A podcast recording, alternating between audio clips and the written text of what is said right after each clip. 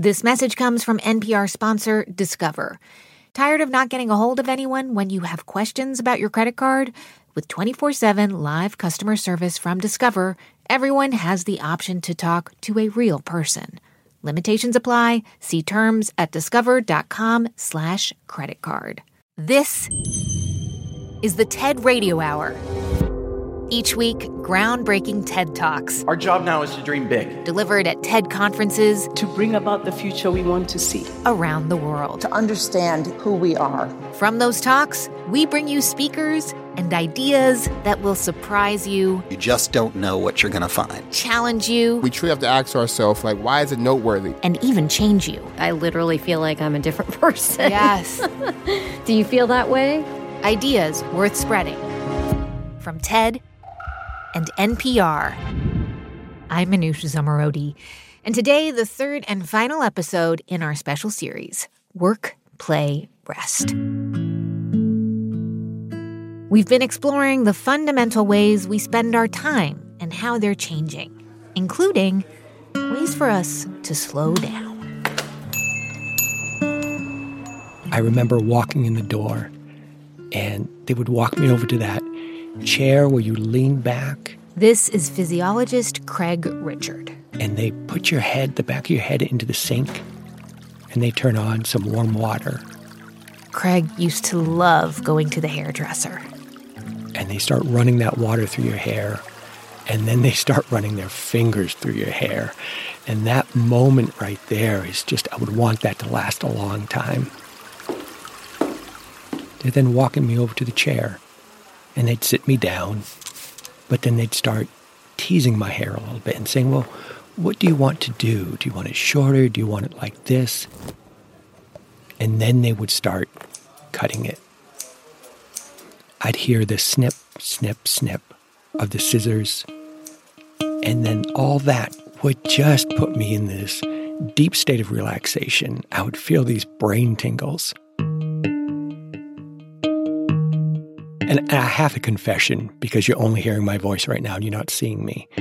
I am a bald man, but I don't miss my hair. What I miss is going to the hairdresser for that stimulation of ASMR that would happen. ASMR. You may have heard of it before. Those videos on YouTube of people whispering or making crinkling noises that millions of people watch to relax. Craig spent the last several years researching why some people love these sounds. ASMR stands for Autonomous Sensory Meridian Response, which is just a complicated word for a feeling that is deeply relaxing, but it also has these signature brain tingles, which feel light and sparkly. The triggers for this relaxing feeling can be a sound can be voices, can be light touch, can be movements. But what's common to all these triggers of ASMR is that they must be gentle, low volume if they're sounds, and non abrupt. And it's usually a moment of positive personal attention, hmm. which means that you're interacting with someone who is kind and caring. This could be between a hairdresser and a client, a health professional and a patient, romantic partners, or even best friends. So tell me, how on earth, Craig, did you discover this world of research? And, and when did you find out that these sensations were mm-hmm. actually something neurological going on? Yeah. I was listening to a podcast in my kitchen and the episode was about this term that I'd never heard before autonomous sensory meridian response. And I'm a physiologist, and this sounded like physiology, but I'd never heard of it. So I was very skeptical, and I was about to delete the episode until they gave the example of Bob Ross. Hmm. They said people who experience ASMR tend to feel deeply relaxed and feel these brain tingles when they watch the TV show Bob Ross's Joy of Painting. And my eyes lit up. Hello, I'm Bob Ross, and I'd like to welcome you to the 29th Joy of Painting series. If For those who aren't familiar, to this, Bob Ross has become kind of a kitschy icon. But back in the 80s, he was this guy with big hair on public television who would paint a, a landscape in real time on camera. But there was something tantalizing about him. He had a gentle voice, he had a kind disposition, and he had a skill that he was teaching you. It fits the perfect scenario of what we refer to as an ASMR scenario. And we'll take this old brush and just making little X's, little crisscross strokes. We'll just very quickly drop in just a little warm part in the sky here. Maybe we'll It's a gentle person making gentle sounds, and somehow that's helpful to you, or you perceive that moment as caring. And Bob Ross had the most caring, loving, gentle personality. What's so fantastic about this is that anybody can put a little masterpiece on canvas with just a little bit of practice, a vision in your mind, and off you go. All right. And when I watched him as a kid, I would just put a pillow on the floor and I would end up falling asleep as his voice and the sounds of his paintbrush on the canvas just washed over me.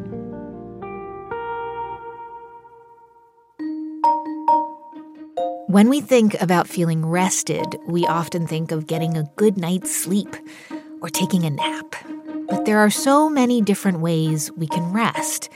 So today on the show, ideas about slowing down and why rest is crucial to our survival.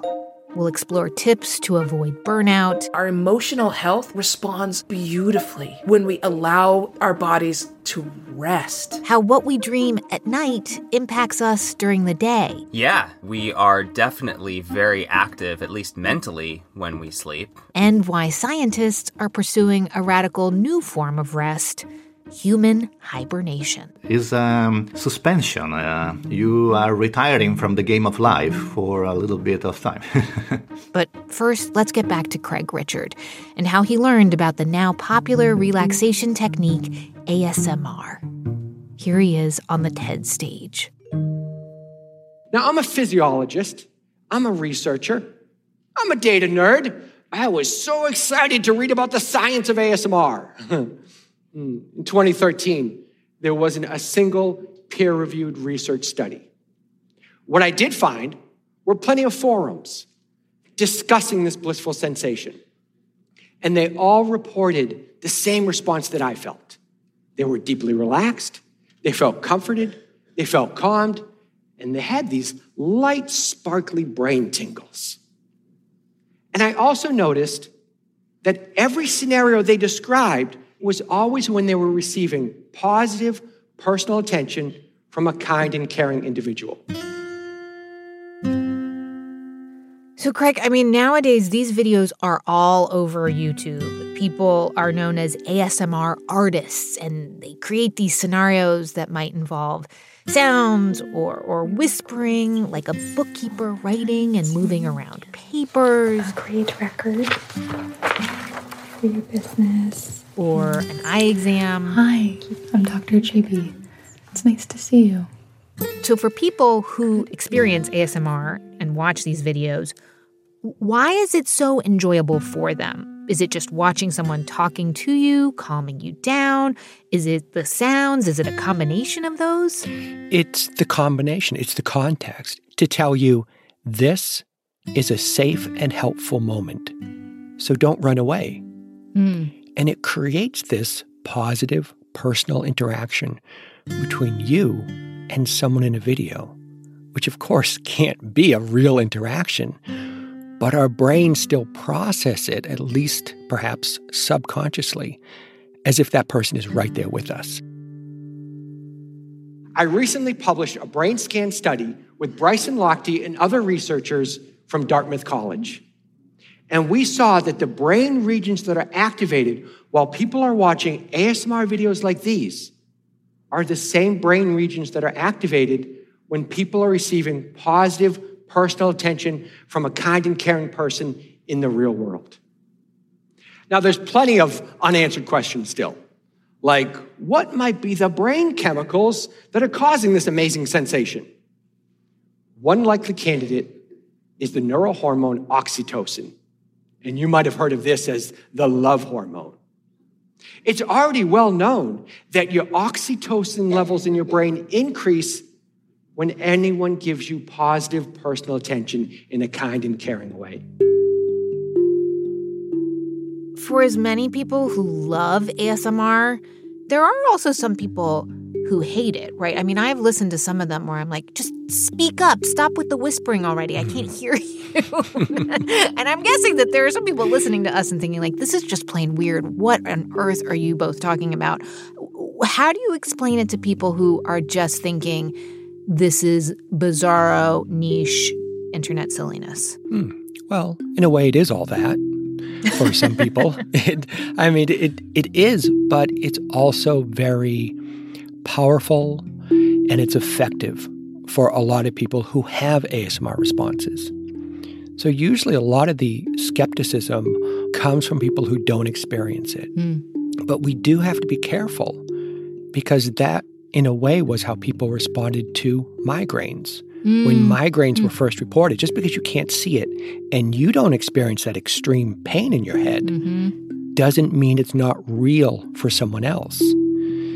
So, right now, yes, it's weird, but there's more and more science coming out. There's more and more studies that are confirming it is helping people to decrease their stress, it is helping people to fall asleep, and it may be helpful for people who have clinical disorders such as anxiety and insomnia.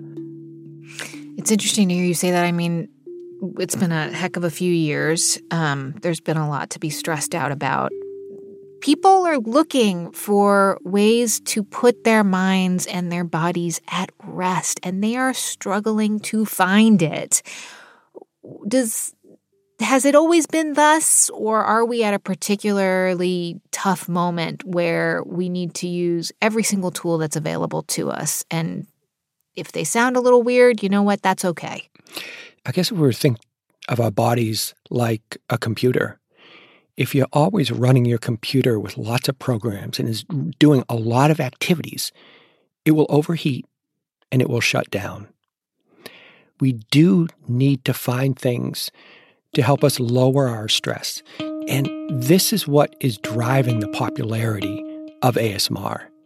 These aren't curious videos, they're effective videos for a lot of indi- individuals. It's not going to work for everyone, but it's another tool in the toolbox whether it's ASMR videos, it's mindfulness, it's meditation, it's medication. It's good to have this large selection of things that can help calm our brains down. That's Craig Richard. He's a professor at Shenandoah University and hosts the podcast Sleep Whispers. You can hear his full talk at TED.com. Today on the show, part three of our series Work, Play, Rest. I'm Manoush Zomorodi, and you're listening to the TED Radio Hour from NPR. We'll be right back.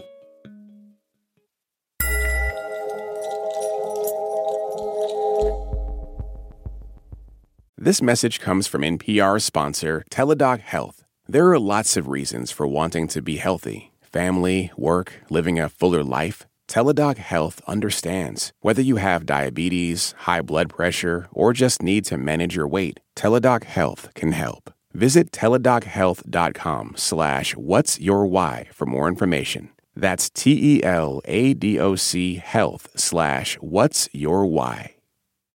Support for NPR and the following message come from IXL Online. Is your child asking questions on their homework you don't feel equipped to answer? IXL Learning uses advanced algorithms to give the right help to each kid, no matter the age or personality. One subscription gets you everything. One site for all the kids in your home, pre K to 12th grade. Make an impact on your child's learning. Get IXL now. And NPR listeners can get an exclusive 20% off IXL membership when they sign up today at IXL.com/NPR.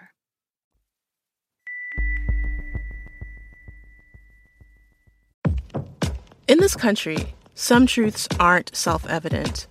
In NPR's Black Stories, Black Truths, a collection of stories as wide ranging and real as the people who tell them, we celebrate the Black experience for all its soul and richness.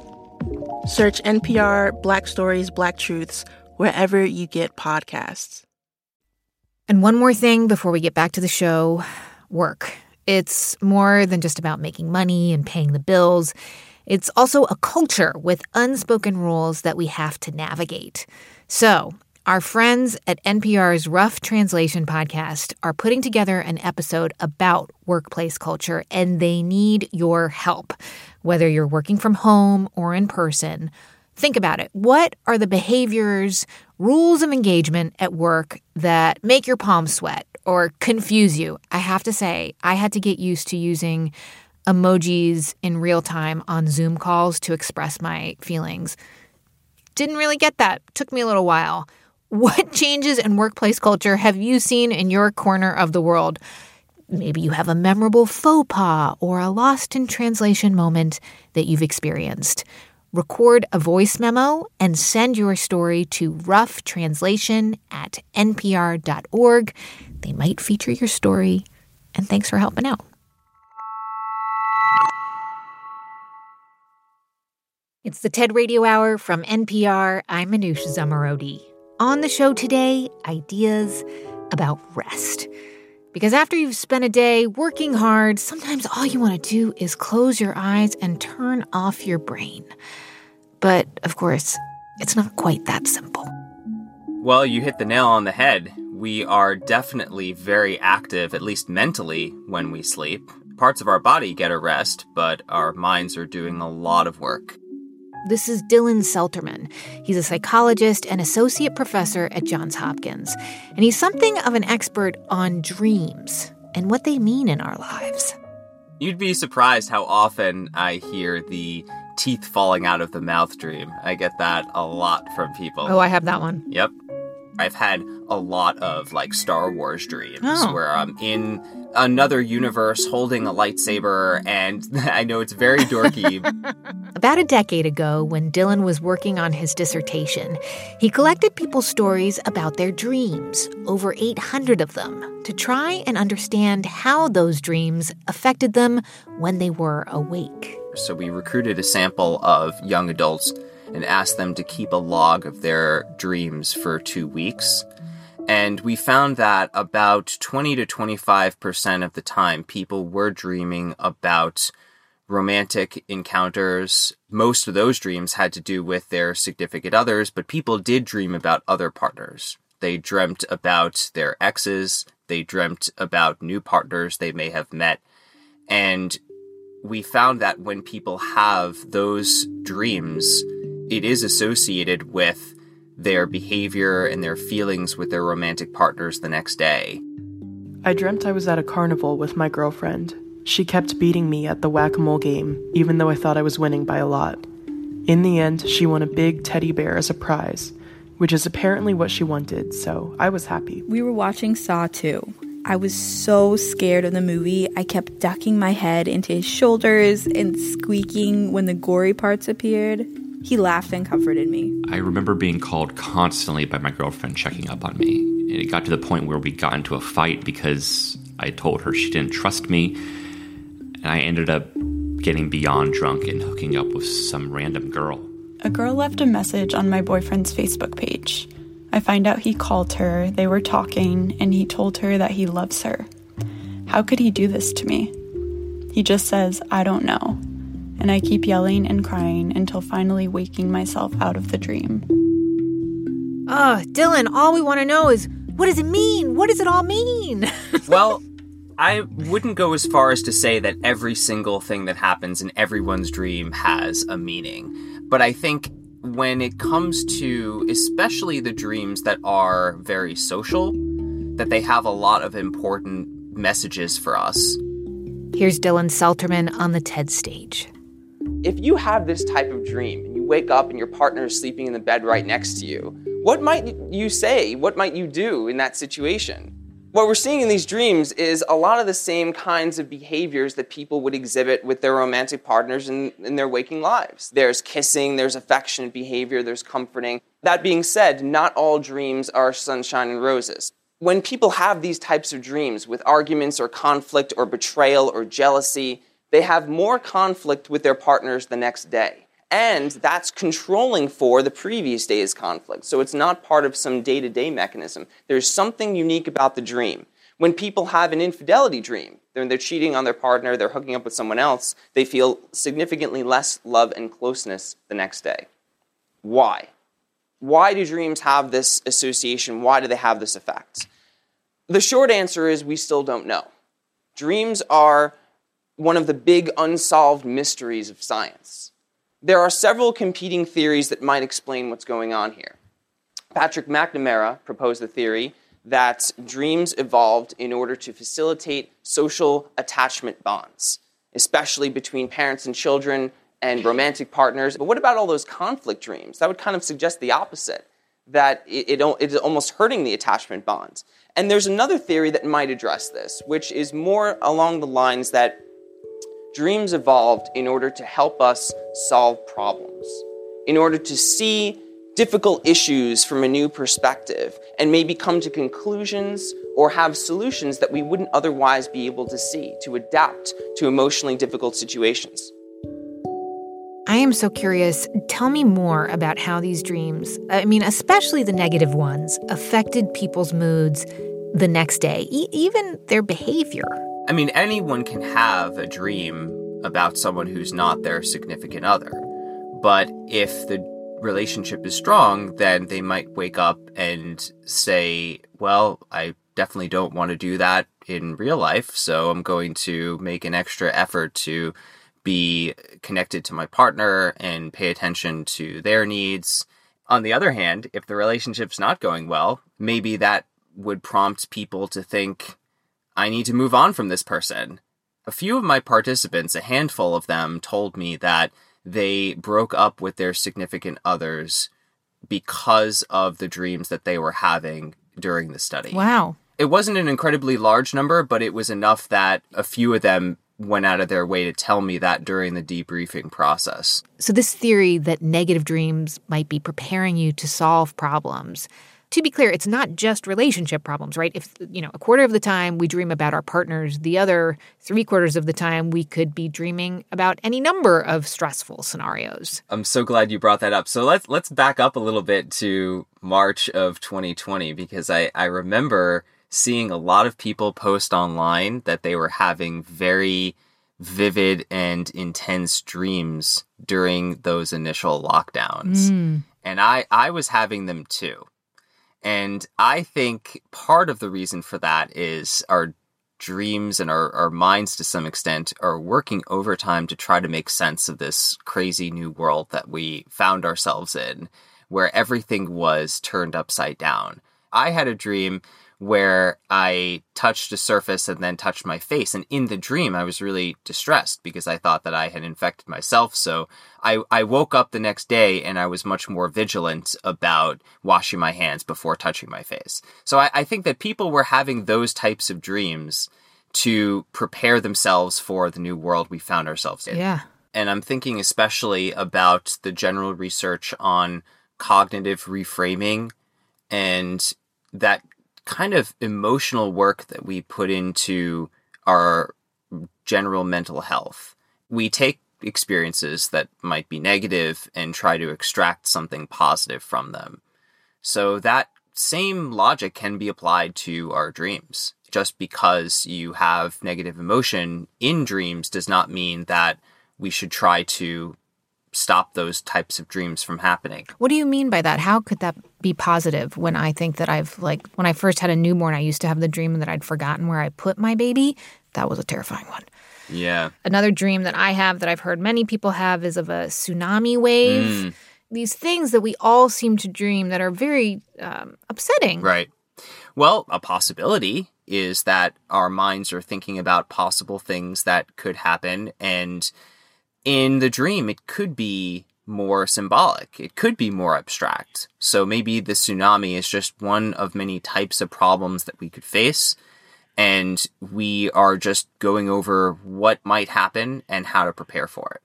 So if it's a natural disaster, if it's COVID, if it's another problem that we're facing in our lives, who are the people we can depend on? What are the resources we need?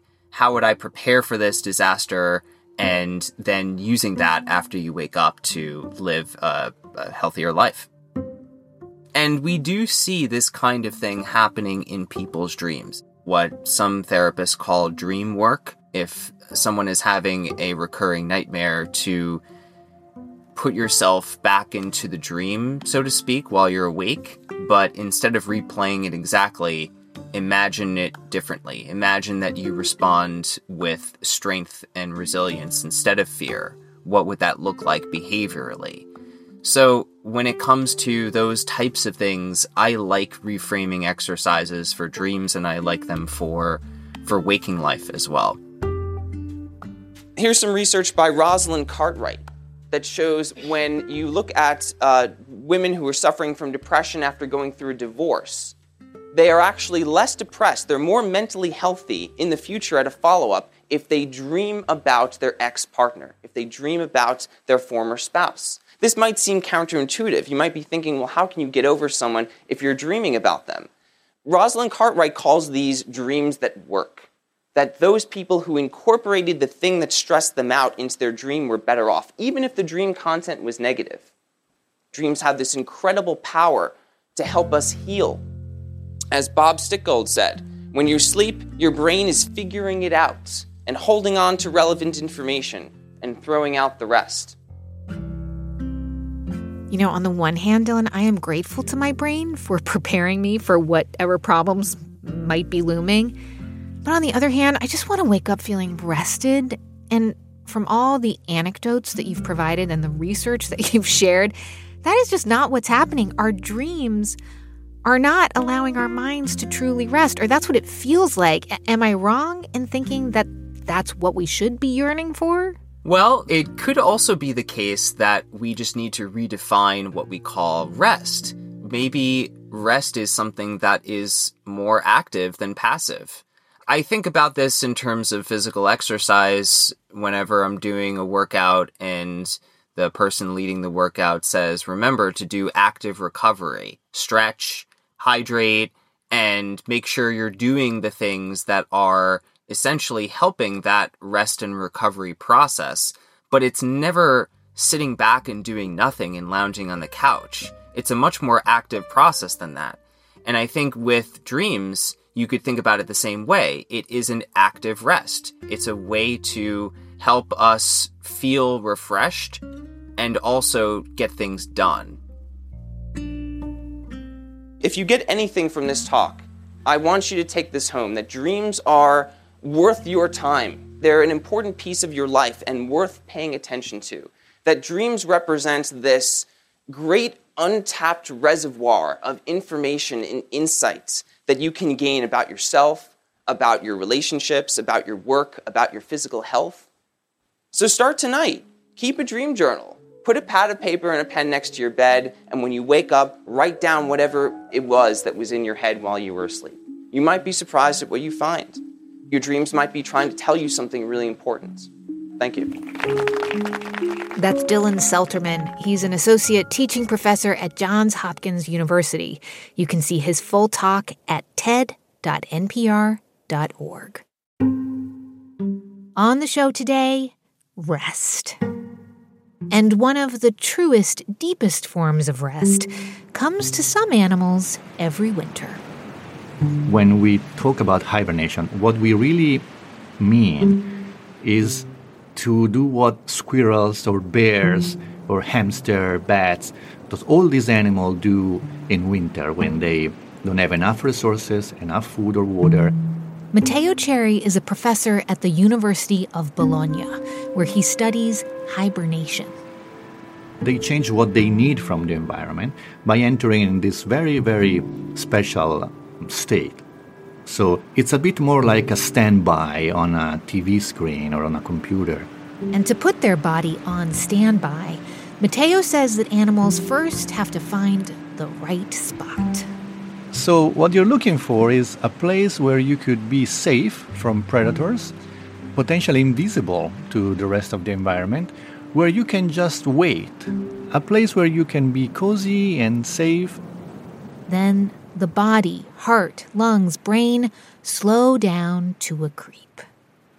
And there's a word for it. Yes, we call that torpor. So, torpor is the technical word that refers to a low metabolic state. And sometimes I say to my students, it's like a, a metabolic austerity. You don't spend anything more than what is strictly needed to exist. Uh, you could think of hibernation or, or torpor more correctly as the natural state that may be the closer to death without actually you know, going over. Okay, so those are the basics of hibernation. But here's the thing about Matteo. I'm actually working on try to replicate or simulate uh, hibernation uh, for human use. Yeah, human hibernation. Matteo was studying whether it would be possible to put people into this extreme state of torpor. I would say there is a clear path to to try to reach this goal. Okay, Matteo, I understand why animals would hibernate, but you think that there are reasons why humans would want to hibernate. That's absolutely what we're thinking. it's a basket full of resources for medicine, for space travel, and it could really exploit a different state of the body, a different physiology that we are starting now to unraveling and understanding in deeper detail and could lead to potentially disruptive application. I know disruptive is a, is a hype word and maybe is counterproductive to say it, but I really think it will be disruptive. Well, yeah, it, it definitely sounds disruptive. Um, but okay, so let's start with space travel. You are working with the European Space Agency on, on this problem, figuring out how astronauts could travel years, even decades, into deep space which would be really hard on the human body. Yeah, having a trip that lasts, let's say, a decade in space, you have to imagine yourself you are in a in a very confined space, night and day, every time, every minute, every hour. So that is pretty stressful. Mm. And then there are other problems. Um, your strength, your structure of your body. So muscle will become weak because of the lack of gravity. Mm and as well for your bone. If they will not be able to keep you standing against the gravity of another planet, how are you going to stand or walk? Then there is the problem of radiation. So the amount of radiation you will get for this kind of trip, there's too, just too much. Unless we find some way to reduce this damage or protect ourselves from the damage. Okay, so th- that's a lot of problems, but you think hibernation could do that, could could work as protection. That's absolutely right. First thing, obviously, you don't need that much food and water and resources when you're hibernated, and you don't produce much biological waste as well. So all of that is cleaner.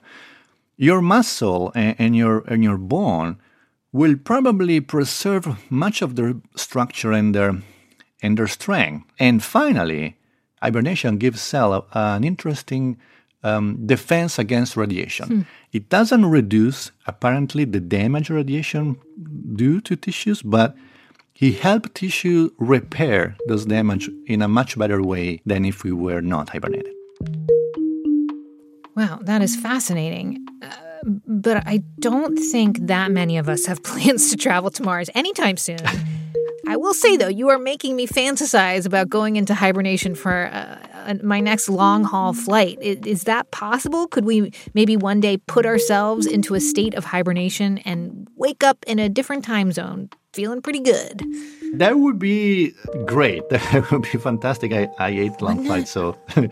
Uh, I have um, I had a friend is um, like a trader in, in the stock market. He, he was asking me, could we go into torpor when the market goes down and wake up when the market goes up? so it, it, will all depend on how easy and risky the technology would be. Uh, but why put a limit to our hope? When we come back, we get a little more grounded. How hibernation could be used more immediately in medical treatments. On the show today, rest. I'm Manoush Zomorodi, and you're listening to the TED Radio Hour from NPR. Stay with us.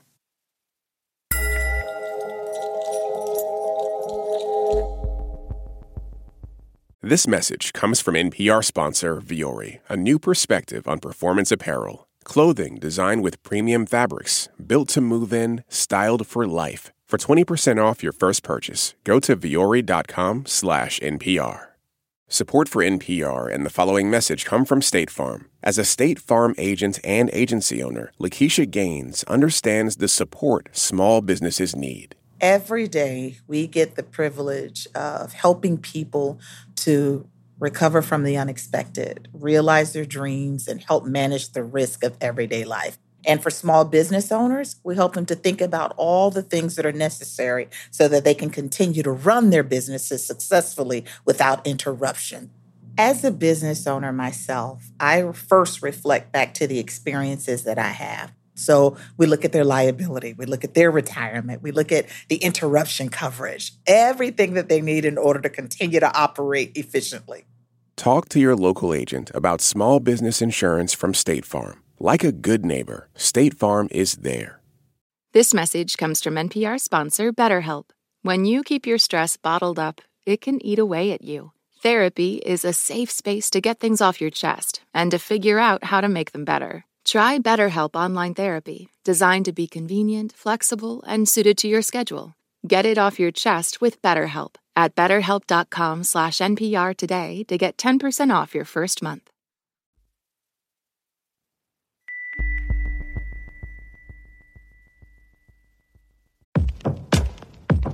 What does it mean to be Black in America?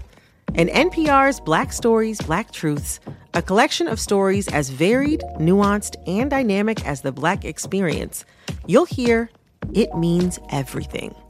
Search NPR Black Stories, Black Truths wherever you get your podcasts. It's the TED Radio Hour from NPR. I'm Manoush Zomorodi. And we were just talking to hibernation expert Matteo Cerri. Matteo says there are a few intriguing stories that make researchers believe humans can hibernate or be put into a state of torpor, including a story published in 1800 about an entire village in Russia that would sleep through the winter. There is a Russian term for this winter sleep. It's called lochka. I don't know if I pronounce it correctly. And apparently, those uh, peasants and villagers were gathering together in this large house in the center of the town to sleep the winter off together, just sleeping there, uh, waiting for spring to come. Oh, I mean, that's, whether it's true or not, that is a a beautiful story. It's like a fairy tale. But, but there is a, a, famous story from the neurologist Oliver Sacks about a man that he called Uncle Toby, right? Yes, definitely. Oliver Sacks, he was visiting a family for no, on site for some other question. And, and you notice this person, like he said, like icy frozen, uh, still alive though, with a um, temperature, body temperature of um, 69 Fahrenheit, so about 20 Celsius. Yikes, cold. Yes. And ask what happened to him. And they say, well, this is Uncle Toby. And uh, seven years ago, he just, um, he's just stopped. He, he, he, lives with us. We take care of him. We feed him, we shave him, we dress him. Mm. But he just stands there. So he suspected um, hypothyroidism as a possible cause of this strange behavior and proposed to treat them with, with thyroid hormone at the time was available. Um, and the family agree, and, and Uncle Toby actually, he woke up. Uh, so hmm. he gave him the drug and he wakes up and he doesn't remember the seven years that, that were passed.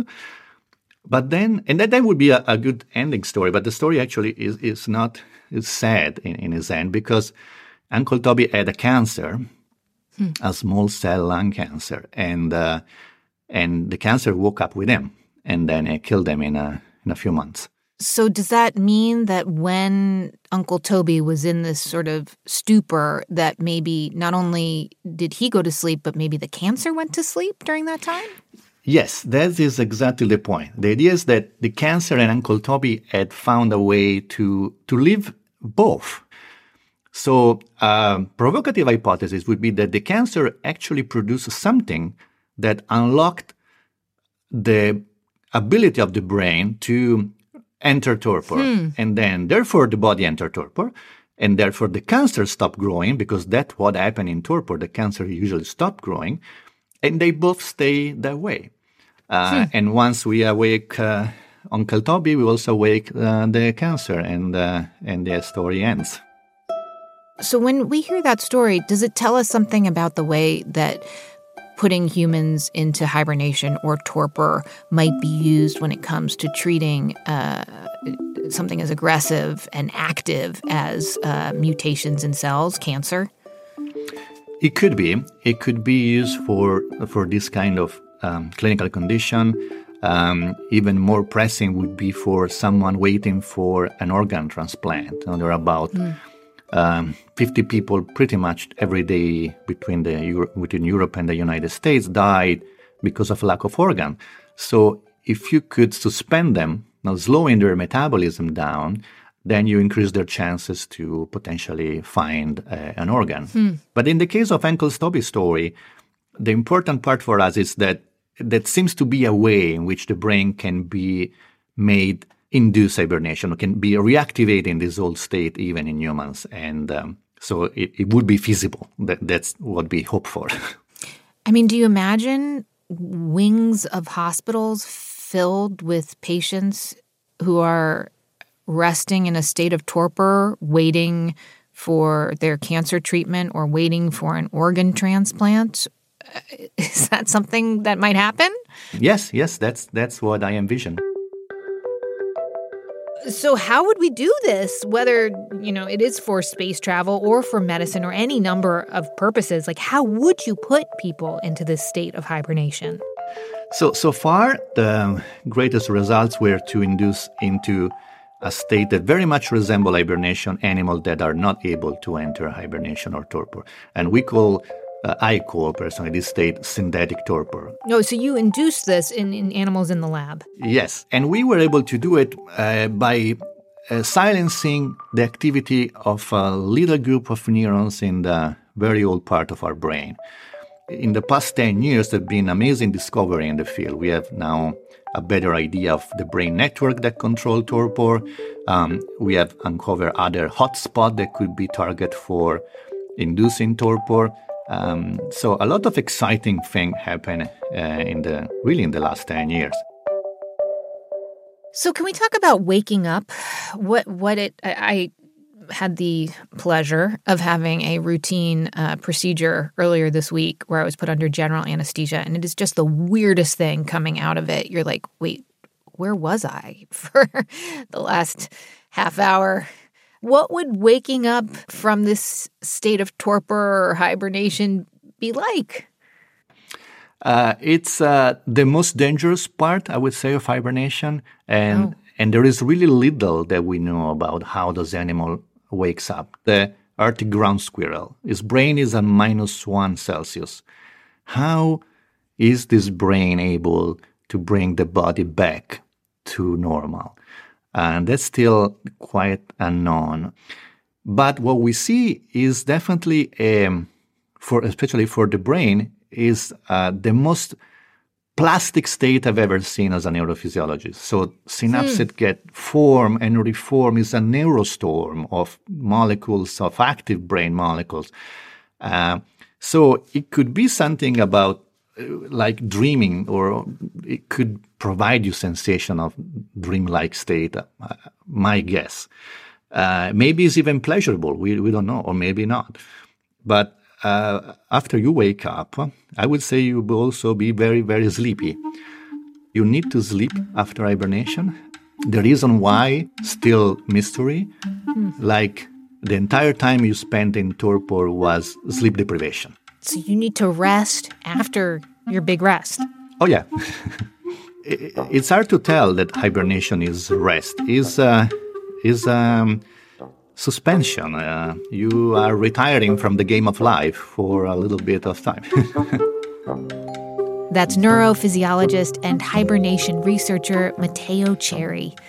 If you speak Italian, you can watch his TED Talk at TED.com. We've heard some unusual ideas about rest on this episode, but ASMR is not for everyone. Dreams are hard to control, and human hibernation is not going to happen for a very long time. So, we wanted to wrap up our episode with a story from a friend of the show, a reminder that so many of us seem to need that taking time to relax and reset every day can make the difference between being resilient and burning out. I got sick, like really sick. And I was like, this is it. Something's got to change. This is Celeste Headlee. I am a longtime journalist with NPR and PBS and others. In 2015, Celeste gave a TED Talk called 10 Ways to Have a Conversation. So I have 10 basic rules. I'm going to walk you through all and of them. And it went viral.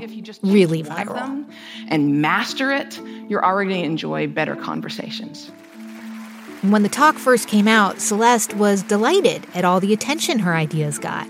But she soon realized that she didn't know how to handle all the opportunities that came along with all that attention. I was still hosting a daily news show Monday through Friday, and I was still a single mother. And I started trying to fit all of those speaking engagements and other things into my existing schedule. And then I got a book deal, and I decided to fit that into my schedule and not take any time off to write the book either. And it it just snowballed. I mean, Celeste, to some people, this sounds like a Cinderella story. Like, single mom becomes public radio host, gives TED Talk, becomes big thought leader celebrity. Yes, it is all those great things that you just said. And yes, it's an incredible privilege on my part. Um, and I understand how many of the odds I'm beating. Like, I'm a single mother woman of color at that point in my 40s. But the more incredible the offers became, the harder and more impossible it was to say no. So she didn't say no. So I would get up at 6 a.m., go in, do the radio show, straight from the radio show to the airport, fly to whatever city I was going to. Sometimes I had a pre recorded interview, which meant I needed to rush to my hotel and set up my little travel studio really quickly so I could record from the hotel room. And then I would get up the next morning. Either I'd do the keynote that night, depending, or get up the next morning, deliver the keynote, rush back to the airport, get on a plane, and then be on the radio again the following day so that I could only miss one day of work. It's a lot. It was insane. Okay, so you kept going for a few years, and that's when you got really sick and you decided you wanted to figure out why you felt so bad when you were doing work that you loved, but couldn't keep going. Yeah. I began to start doing research into why I was so overworked, how to, to fix my schedule, and fix what was going wrong in my own life. Mm-hmm. And once I started doing that research and I started talking to my friends and saying, This is what I'm researching, trying to figure this out for myself, they were like, Oh my God, when you find out, will you tell me? And I realized this wasn't my problem, it was our problem. When you say our problem, like what is the problem and, and whose is it? What do you mean? I mean humanity.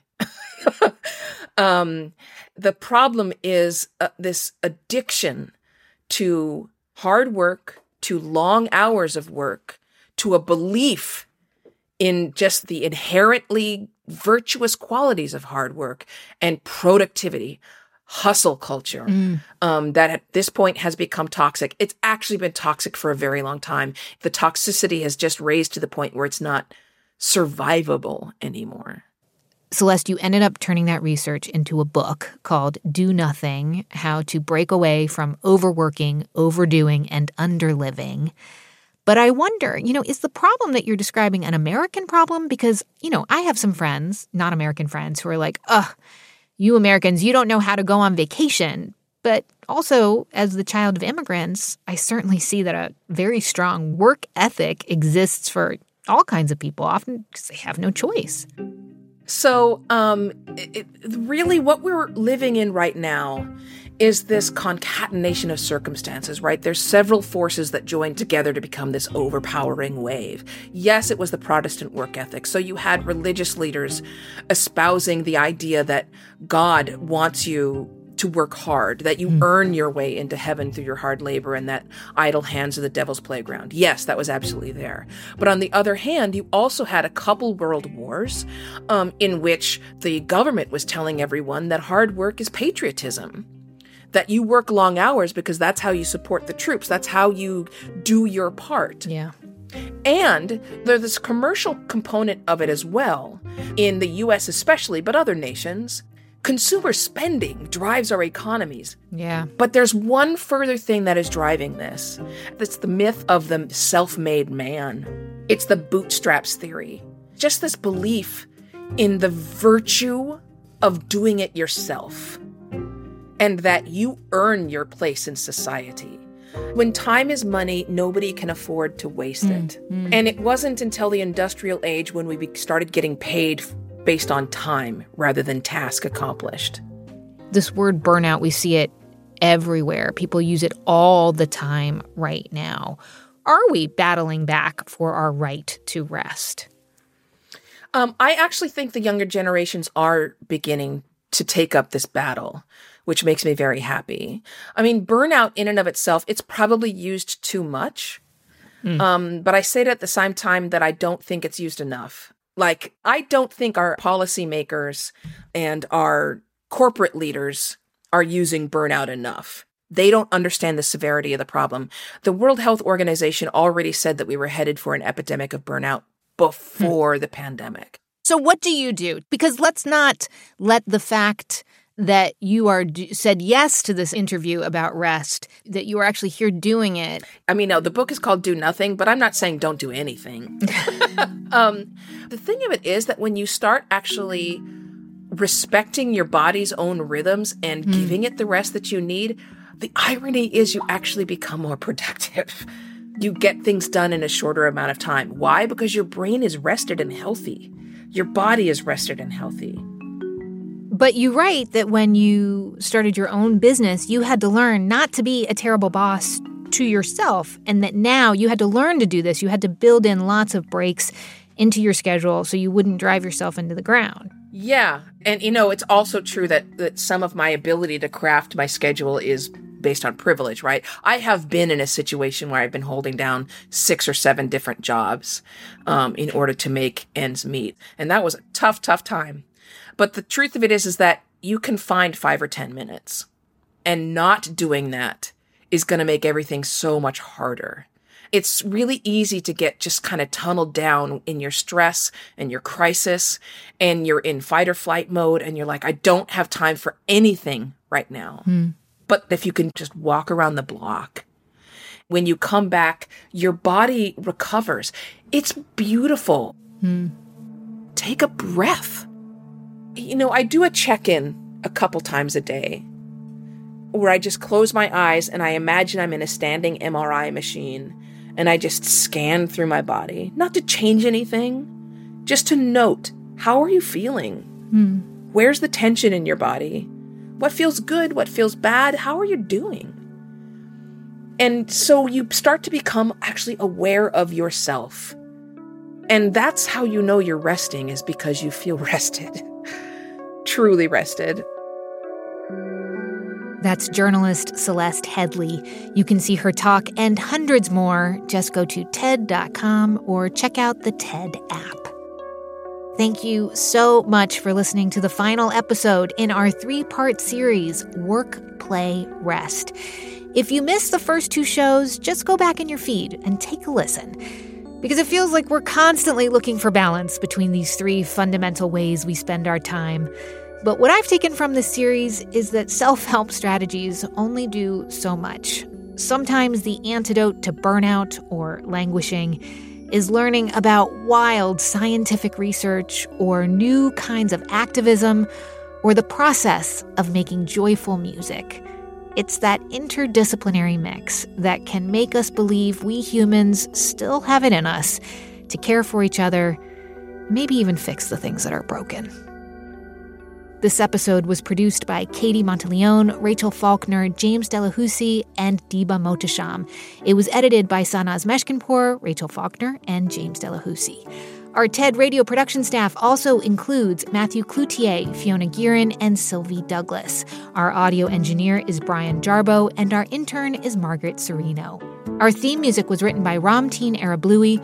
Our partners at TED are Chris Anderson, Colin Helms, Anna Phelan, Michelle Quint, Sammy Case, and Daniela Balarezo. I'm Manoush Zomorodi, and you've been listening to the TED Radio Hour from NPR.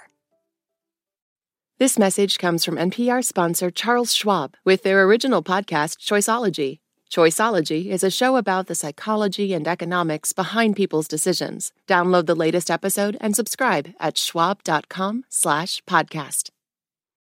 Support for NPR and the following message come from Rosetta Stone, the perfect app to achieve your language learning goals no matter how busy your schedule gets. It's designed to maximize study time with immersive 10 minute lessons and audio practice for your commute. Plus, tailor your learning plan for specific objectives like travel. Get Rosetta Stone's lifetime membership for 50% off and unlimited access to 25 language courses. Learn more at rosettastone.com/npr. It's a high stakes election year, so it's not enough to just follow along. You need to understand what's happening so you are fully informed come November. Every weekday on the NPR Politics Podcast, our political reporters break down important stories and backstories from the campaign trail so you understand why it matters to you. Listen to the NPR Politics Podcast wherever you get your podcasts.